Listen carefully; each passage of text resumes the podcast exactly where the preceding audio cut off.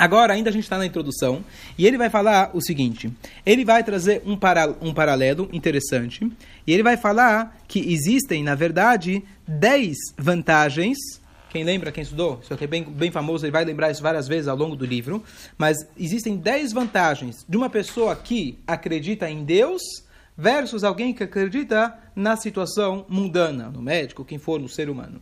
Ele vai trazer um paralelo de um alquimista. É assim que a linguagem que ele usa é alquimista. O alquimista que ele está dizendo aqui é aquele que consegue transformar é, ele vai falar aqui um, um, ferro em algum outro material. Não sei exatamente qual que é a, a, a linguagem, seria alquimista que faz alquimista, isso, que consegue, alquimista que consegue mudar, etc., com o seu conhecimento de, de, de, das moléculas, etc. Então ele vai usar aqui uma um paralelo. Então, só para dar uma prévia, desculpa. Ele vai falar, por exemplo, quando um alquimista ele consegue, é, através do seu conhecimento, mudar. Eu não lembro qual exemplo que ele dá, a gente logo vai ver, mas ele vai falar, pegar um ferro e transformar em outra coisa.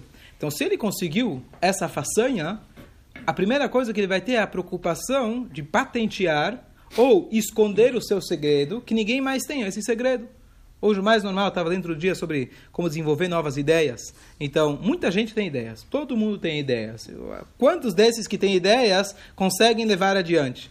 Mas mesmo aqueles que conseguem levar adiante, o cara tem uma ideia brilhante, o que acontece normalmente, se não soube se proteger, porque alguém já copiou, e o cara que vai levar a fama, como aconteceu com vários gênios, gênios ao longo da história, o inventor foi uma, quem levou a fama foi o outro, médico, na medicina, na ciência e etc. Então, aqui ele vai trazer para a gente que a preocupação que um ser humano tem quando ele conseguiu chegar numa descoberta e etc., que vai revolucionar o mundo, a medicina, ou a área dele, então ele vai estar sempre preocupado para que ninguém copie aquele que acredita em Deus, a fé dele, ele está aberto e contar para todo mundo. Qual que é o teu truque? Meu truque é fé em Deus. Eu não tenho problema nenhum em compartilhar. E eu não tenho medo que alguém vai tirar isso de mim. A gente falou outro dia, porque a avó da ética dos pais fala, quanto mais bens materiais, mais preocupações. Então, às vezes a pessoa acha que eu tendo uma nova... Por isso você está tranquilo. Baruch Hashem, tá certo? Muito bom. Você mais... O Pirkei Avot não fala que é proibido você ter muitos bens. O Kuntz, como se fala, a novidade é você conseguir ter os bens, administrar, saber administrar isso adequadamente. Digo administrar não só os bens, mas administrar o seu emocional e depositando a sua fé em Hashem. Então vamos começar, quem puder ficar, é, vamos começar aqui a fazer a leitura desses 10. Ok, Baruch Hashem. Kamou, en Hassim, en Muito, muito bom. Então, então, a primeira coisa Aquele que acredita em Deus, ele vai ter menos preocupações. Por quê? Porque uma vez, é o ponto que a gente já está falando até agora, mas eu estou agora lendo, é, aquele que acredita em Deus, ele vai ter menos preocupações mundanas.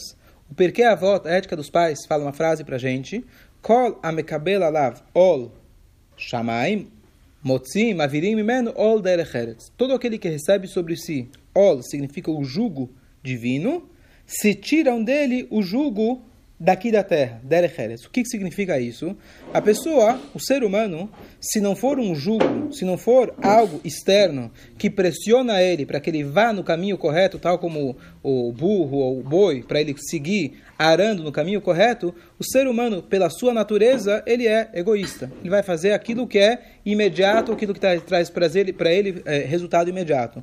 O ser humano precisa ter alguma forma de guia. Então a Torá fala para você o seguinte: você escolhe qual das duas você quer. Ou você assume sobre si ter uma guia divina, ou seja, Deus vai te guiar e você vai se colocar sobre si o Ol Mahut Shamaim. Caso contrário, a vida vai te impor.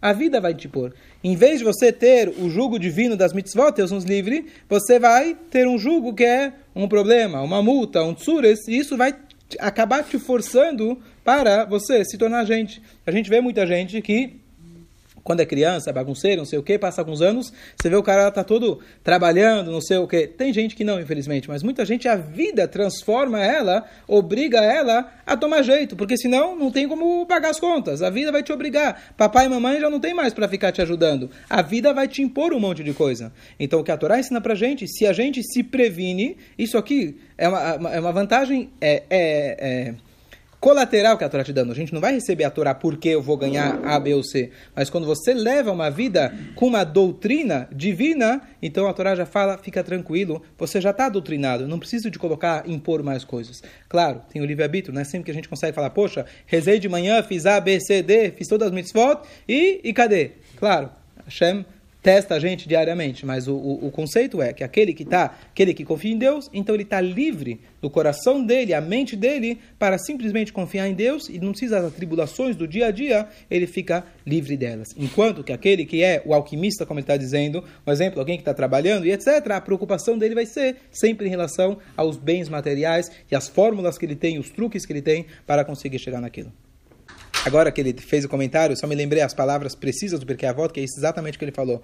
Kolam kabel alav ol Torah. Eu falei que é o Shamaim, todo aquele que recebe sobre si o jugo da Torá, não dos céus. Quer dizer, do estudo da Torá, mais especificamente, realmente, aquilo que exige de você empenho e etc. Então, com isso você consegue eliminar os julgos aí do dia a dia. Certo? Muito bom. Próximo, próxima vantagem. Ah, então agora ele começa a falar sobre é,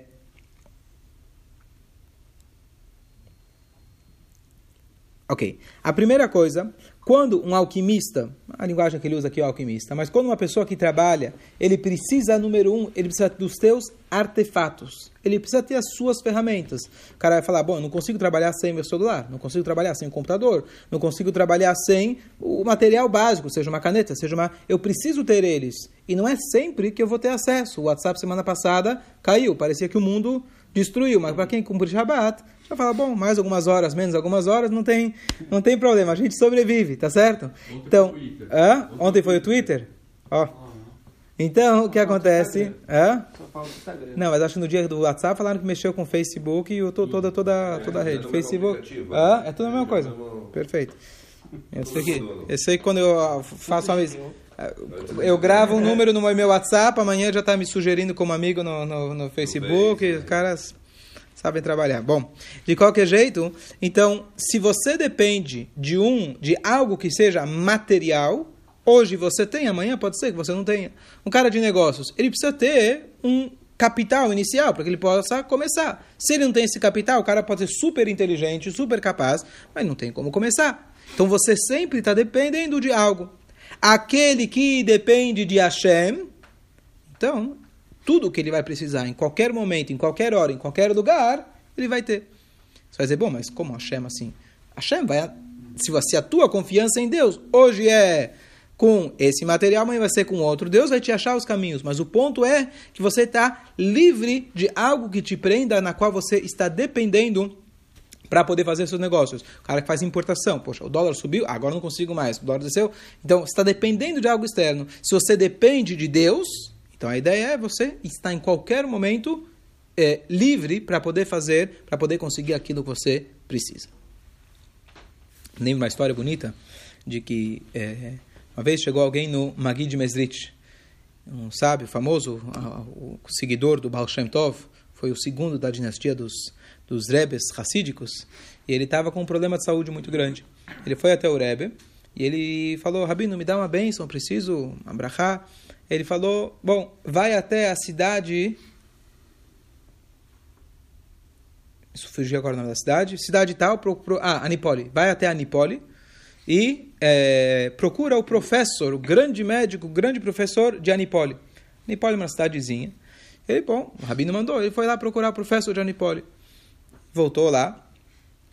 É, ele chegou lá e falou: é, Pessoal, vim aqui procurar o grande médico, o professor. O pessoal olhou para a casa dele e falou: aqui, aqui não tem nem pronto-socorro, aqui não tem, não tem nada, você está você tá enganado. Aqui, professor, doutor, não tem nada. Aqui é. Falou: Mas como assim? O rabino me mandou. Ele falou: Eu estou muito doente, eu preciso de uma ajuda. Aí eles falaram: Desculpa, está no lugar errado. Aí eles falaram: Bom, e o que vocês fazem quando vocês estão doentes? A gente reza para Deus, vai na sinagoga, é isso que a gente faz. Voltou para o rabino e falou: Olha, rabino, acho que você se enganou. Eu fui lá, procurei tal do professor. E... Mas e o que, que eles fazem naquela cidade quando alguém está doente? Ah, eles rezam para Deus. Tipo, né? Ah, então é isso que eu estava te falando. Esse é o professor Johnny Poli. Tá certo? Ele precisou dessa jornada, dessa viagem no frio, quantas semanas ele viajou para chegar lá, para ele interiorizar para aquele cara o que estava faltando era um pouco de fé. É, então o ponto é, claro que você, a Torá não fala para você, a Torá não diz como outras religiões, que tem religiões, que eu estava uma vez conversando com um, é, cara que trabalha em UTI, ele falou tem religiões que são, não pode ter intervenção, ah, não pode fazer transfusão e etc. A Torá, na verdade, se você, se não fosse uma permissão especial que a Torá te deu, a gente poderia pensar, bom, se Deus nos livre, Deus quer que você fique doente, fica doente. A Torá vem e fala as duas palavras, verapó e erapé, deduzem nossos sábios. Mikan, daqui a gente aprende, que foi dado a permissão para o médico curar. Que teoricamente você vai dizer, bom, Deus que manda no mundo. A gente fala tanto, tanto, tanto de Deus. Se ele quer que eu fique doente, eu aceito, tá certo? Deus fala não. A visão. Aí você também não tem o livre-arbítrio de tentar. É, por, exato, concordo, concordo. É uma coisa, eu sou pobre, então, bom, Deus Vou ficar na pobreza. Pobre, Perfeito. Ex exatamente, exatamente. Então, por isso, aqui a gente vê que a visão da Torá é o oposto. Você deve procurar o médico, mas não esqueça que no fundo, certo? Não, no fundo, no fundo, no raso, a direita, a torta e a esquerda, é Deus que vai, através do médico, ele vai, vai te curar. Então, esse é o primeiro ponto. Você não precisa de artefato nenhum, essencialmente. Sim, você vai recorrer ao artefato porque essa é a maneira que Deus estabeleceu. Mas, essencialmente, não tem nada que você dependa de algo material se você confia em Deus. Então, tem o material, não tem aquele material, aquela ferramenta, ou não tem, tem um médico, não tem um médico, a Hashem vai te dar um jeito. Uma vez tem uma história, me lembrei uma história bonita, o Rebbe anterior, Rabbi Yosef Yitzchok uma vez ele estava num barco, não sei se estava indo da Rússia para os Estados Unidos, etc. Estava tá saindo da Europa para os Estados Unidos. E quando ele estava no barco, ele ficou, adoeceu. E tinha um médico judeu no barco. Ele tratou dele, etc. No final, o médico falou para ele: Eu queria te pedir desculpa, Rabino. Ele falou: Desculpa, você me salvou, por quê? Ele falou: Porque se eu não tivesse no barco, você não teria ficado doente. Assim que ele falou. Isso foi o que o médico falou. Porque Deus só permitiu que você ficasse doente sabendo que eu estava aqui para para poder te ajudar. Ou seja, o conceito que ele está dizendo é: se, se, se você, é, é, o mesmo Deus que te curou através do médico, poderia te ter te feito que você tivesse um lugar onde não ia ter médico, mas também não ia ficar doente. Tá certo? A gente não tem essa visão divina para poder prever essas coisas, mas um ponto é que com o médico ou sem o médico, a pessoa pode curar. Não estou dizendo ignorando, Hashem fala para a gente procurar um médico, mas essencialmente, com o médico ou sem o médico, a pessoa pode curar. Mas aconteceu essa semana nos Estados Unidos, né, Rabino? Aquele caso do professor. E aqui ele vai trazer inúmeros psukim que, tra que trazem é, que trazem para a gente esse conceito. Lemando da que é como como que a gente vive. Então o versículo diz para a gente na Torá, em Varim, que saiba que não é pelo pão unicamente que o homem vive, e sim ele vive pela boca de Deus. Então, de novo, aqui tem que ter o equilíbrio. Não quer dizer que eu não vou comer eu posso me sustentar de ar e reza. Hashem fala que precisa do pão, mas não é o pão essencialmente que alimenta a gente. Aqui um parênteses interessante, que aqui tem o um comentário do Baal Shem Tov. O Baal Shem Tov, ele comenta sobre esse passuca, algo muito mais profundo. O versículo fala, o homem não vive do pão, ele vive da boca de Hashem, da força vital. O Baal Shem Tov, ele conclui e diz, o homem não vive do pão, ele vive da força de Hashem, que está dentro do pão. Ele traz uma coisa, Eivim Gam Tzmeim Nafsham Bahem Titatav, um passuco do Teirim 105. Ele fala que, na verdade, o seguinte, quando a gente sente fome, por que, que a gente sente fome? No, na essência, o que acontece, vê se condiz aí com a medicina, mas na essência, a fome que a gente sente é o quê? É a tua alma almejando a faísca divina, a partícula divina que tem dentro daquele alimento. A sua alma, como que ela se completa, como que ela se eleva? Através dela fazer a missão dela aqui na Terra, que é pegar os, os, as coisas materiais e utilizar ela para algo mais nobre. Então, quando o ser humano vai lá, pegou um pão e com esse pão ele se sustentou, no caso ele fez uma brachá, ele teve força, com isso ele pôde trabalhar, servir a Deus, ter uma vida digna, que ele faça boas coisas, aquele pão ficou feliz, aquele pão completou a sua missão. A partícula divina que está lá dentro, ela completou a sua missão. Então, Baal Shem explica que a nossa fome, o nosso desejo, claro, a questão é, é, é o teu cérebro, não estou entrando na parte médica, mas tudo isso começou, tudo isso começou quando a tua alma está almejando fazer essa elevação. Daí que vem. Liberta a alma dentro. É, né? é bem liberta a alma, é, você eleva a partícula divina que está dentro daquele pão. Então o Baal Shem Tov, ele não separa os dois psukim, mas você não vive do pão, você vive de Deus. Ele falou, você vive de Deus que está dentro daquele pão. Então quando a gente come, quando a gente tem fome, se lembrar que a sua fome, na verdade, é é uma consequência daquilo que a tua alma está almejando. Às vezes, a gente não sabe reconhecer essa fome. Como a criança, por exemplo, ele está, tô com fome. O que você quer comer? Chocolate. Não, você está com fome? Não, não, estou com fome de chocolate. Não, mas você não quer comer o frango? Ah, não, não, eu estou com fome de chocolate. Tá certo? Nós também, muitas vezes, a gente está com uma fome de, na verdade, fazer uma mitzvah. A nossa alma está sedenta para fazer uma coisa boa, só que o nosso Yetzirará, ele ele inverte e aí a gente acaba se confundindo o que, que realmente eu estou querendo. Então, em vez de pedir comer de maneira saudável, no caso aqui significa fazendo uma brachá, elevando para ter uma vida mais digna e etc., eu acabo pegando o pão e fazendo qualquer coisa com ele. Por isso a gente tem, como você falou antes, o livre-arbítrio. Mas a ideia é essa, se a gente conseguir ver qual de fato a nossa busca, um exemplo da, da psicologia. O fato é, você vê uma, que alguém está desesperado, uma criança, tá certo? Ele fica fazendo bagunça o tempo todo. Ele não quer fazer bagunça, ele quer a atenção. Só que como ele não consegue de um jeito, ele acaba tentando de outro jeito conseguir a atenção dele. Essa então a gente ansiedade para comer, então, é para elevar a alma. Então, muito bom. Então, a ansiedade. Então, você sabe que Rab Nachman Chernobyl, ele é, ele está escrito que ele tinha tanto prazer, o Agmará traz, que uma história da Agmará em Gitin, de que Shmuat Tovat Dashenatzem. Está escrito no versículo que uma boa notícia engorda os ossos. Aquela história do sapato, lembra da história? Então, é, então o que acontece? Esse Nochum Chernobyl, ele respondia Yehesh Merabá com tanta vontade que ele literalmente engordava do Yesh Merabá. Aí quando pergunta uma pessoa que é um pouco mais Baruch Hashem, uns quilos a mais, fala, e você engordou como? Ele fala, engordei do Borei Mine Mezonot.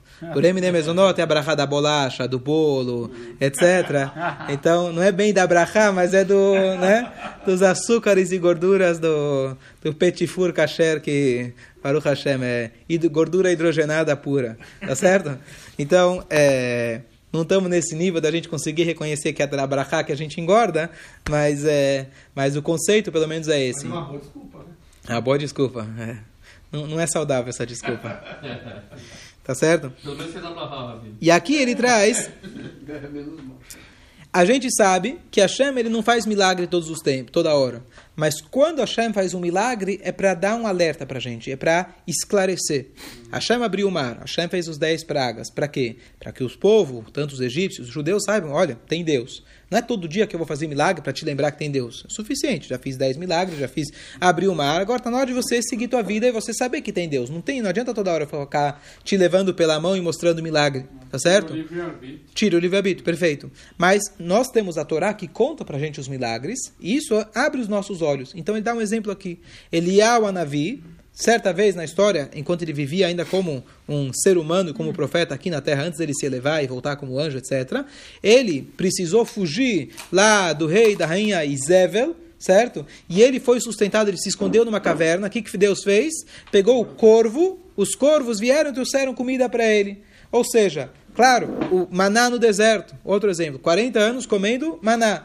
Eu não posso chegar e falar, bom, vai cair dos céus. Tanto é que o Rabi Shimon Bar Yochai, depois que ele saiu da caverna, ele queria falar, ele falou para as pessoas, pessoal, estudem Torá o dia inteiro, tá garantido, olha eu, fiquei na caverna tantos anos, e 13 anos na caverna e Nunca voltou. nu- nunca faltou nada, tá certo? A Agmará fala que muitos tentaram fazer como ele, não deu certo, tá? Não deu certo. Para algumas pessoas, raramente dá certo. Mas, de novo, o que isso demonstra pra gente é um milagre, tá certo? Mas o que demonstra pra gente que, no fundo, no fundo, não é o nosso trabalho que vai trazer pra gente o nosso sustento. Agora ele fala a primeira, a segunda coisa. Então a primeira coisa você tem que ter os seus artefatos. Vamos dizer que o cara, bom, já tem meus artefatos. Será que agora então não preciso mais confiar em Deus? O cara que não tem o artefato, então ele precisa confiar em Deus. Eu já tenho meus artefatos, eu tenho minhas ferramentas de trabalho, estou com um capital inicial para trabalhar, tenho meu consultório para trabalhar, então tudo bem, confio em Deus, beleza, mas agora já tenho o que eu preciso, por hora não preciso confiar tanto nele. Ele falou: se você confia nesses artefatos, no exemplo que ele dá aqui, logo vamos tentar aplicar para a gente, no, do alquimista, ele fala: o alquimista, esses próprios artefatos, dependendo como ele manipula, podem ser nocivos à sua própria saúde. são aqui, está mexendo com química e etc., eles podem se tornar um veneno. Enquanto com aquele que confia em Deus, esses artefatos que você já tem, tá certo? Que a Shem te proporcionou, eles não vão te trazer mal algum. Tentando traduzir nosso dia a dia. O cara vai falar, bom, eu tenho capital inicial. Sim, mas não quer dizer que com isso você vai conseguir ganhar dinheiro. Eu já tenho o meu escritório. O cara que abre, o cara é médico, ele abre um consultório, ele acha que amanhã depois abre o consultório, vai estar chovendo paciente. Não é bem assim, tá certo? Você ter os seus bens, você ter os seus artefatos, não significa nada. Muita gente fala, não, vou abrir uma startup, o cara investe, não cai um cliente, não cai nada. Então, os teus próprios materiais, não só que não te salvam, eles podem, Deus nos livre, ter o efeito contrário. Já aquele que confia, já aquele que confia em Deus, ele não depende desses artefatos. Ele pode usar os artefatos, mas os artefatos não vão ser nocivos, não tem o risco deles serem nocivos, voltarem contra ele próprio. Fala. Não, só interessante. Às vezes você deu um exemplo interessante, tem uma história famosa, você está falando tem, um, tem alguém que tem uma loja, de repente mudou a administração, mudou o dono, de repente começou a dar brachá. Não mudou nada, mas só mudou o dono. Então tem uma história famosa de que tinha um pai que tinha uma loja, tava, se dava muito bem, e um belo dia o pai faleceu. Aí o filho assumiu, mesma loja, mesma coisa, e começou a dar errado. E aí ele foi consultar com o Rabino, falou, Rabino, que história é essa? É a mesma mercadoria, tudo igual, estou mantendo tudo igual do meu pai. Não é aquela história do pai rico, filho nobre, né? Neto pobre. Ele foi lá, tentou se esforçar, avô, tentar manter. Avô Hã? rico. Que? Não, é avô milionário, pai rico, neto mendigo. Aí veio, aí veio. Hazve shalom. Hazve shalom. Então, então o pai falou o seguinte, eu conheço, o rabino falou o seguinte, eu conheci teu pai. O teu pai é um homem estudioso. Cada vez que fechava a porta, não tinha ninguém na loja, ele abria um teilim, abria um livro de Torá. Só aí chegava o senhor Satan, o senhor anjo do mal, falava, bom, não vou deixar esse cara estudar, não quero que ele estude. Aí eu mandava um cliente, aí vinha o cliente, aí ele abria o livro, mandava outro cliente. Você, na hora que não tem cliente, você fica de papo pro ar, olhando o Facebook, e fica lá, vendo o tempo passar, então Yetzirará deixa você lá sozinho, tá certo? Então, volta ao que a gente falou no início, aquele que recebe sobre si o jugo da Torá, então Deus tira dele o jugo da, do, do dia a dia, o jugo mundano. Então, se a gente sabe que a fonte de Brachá é o estudo, então a Hashem vai dar um jeito de mandar para você os clientes. Então, depende muito também da nossa atitude. Claro, tem coisas que estão acima do nosso controle, o cara pode falar, poxa, estudei o dia inteiro, fiz, fiz, fiz, fiz, e Deus não me retribuiu. Com certeza retribuiu, ainda não chegou o momento de você conseguir enxergar essa Brachá. Mas, o caminho é esse, a gente saber de que, então, vamos só concluir por aqui. A ideia aqui, número um, aquele, o alquimista, ele depende dos seus artefatos, são dez itens, então os primeiros dois. Ele depende dos seus artefatos, o, aquele que acredita em Deus não, não depende dos artefatos, como a gente tem a história do, do Dr. Johnny Poli, professor Johnny Poli. E segundo, se você já tem os seus artefatos, eles podem se virar contra você, ser como flechas que voltam. Enquanto que aquele confia em Deus, os artefatos vão ser um meio para que ele possa, através disso, ganhar sua Parnassá. Shabbat Shalom. Shabbat Shalom.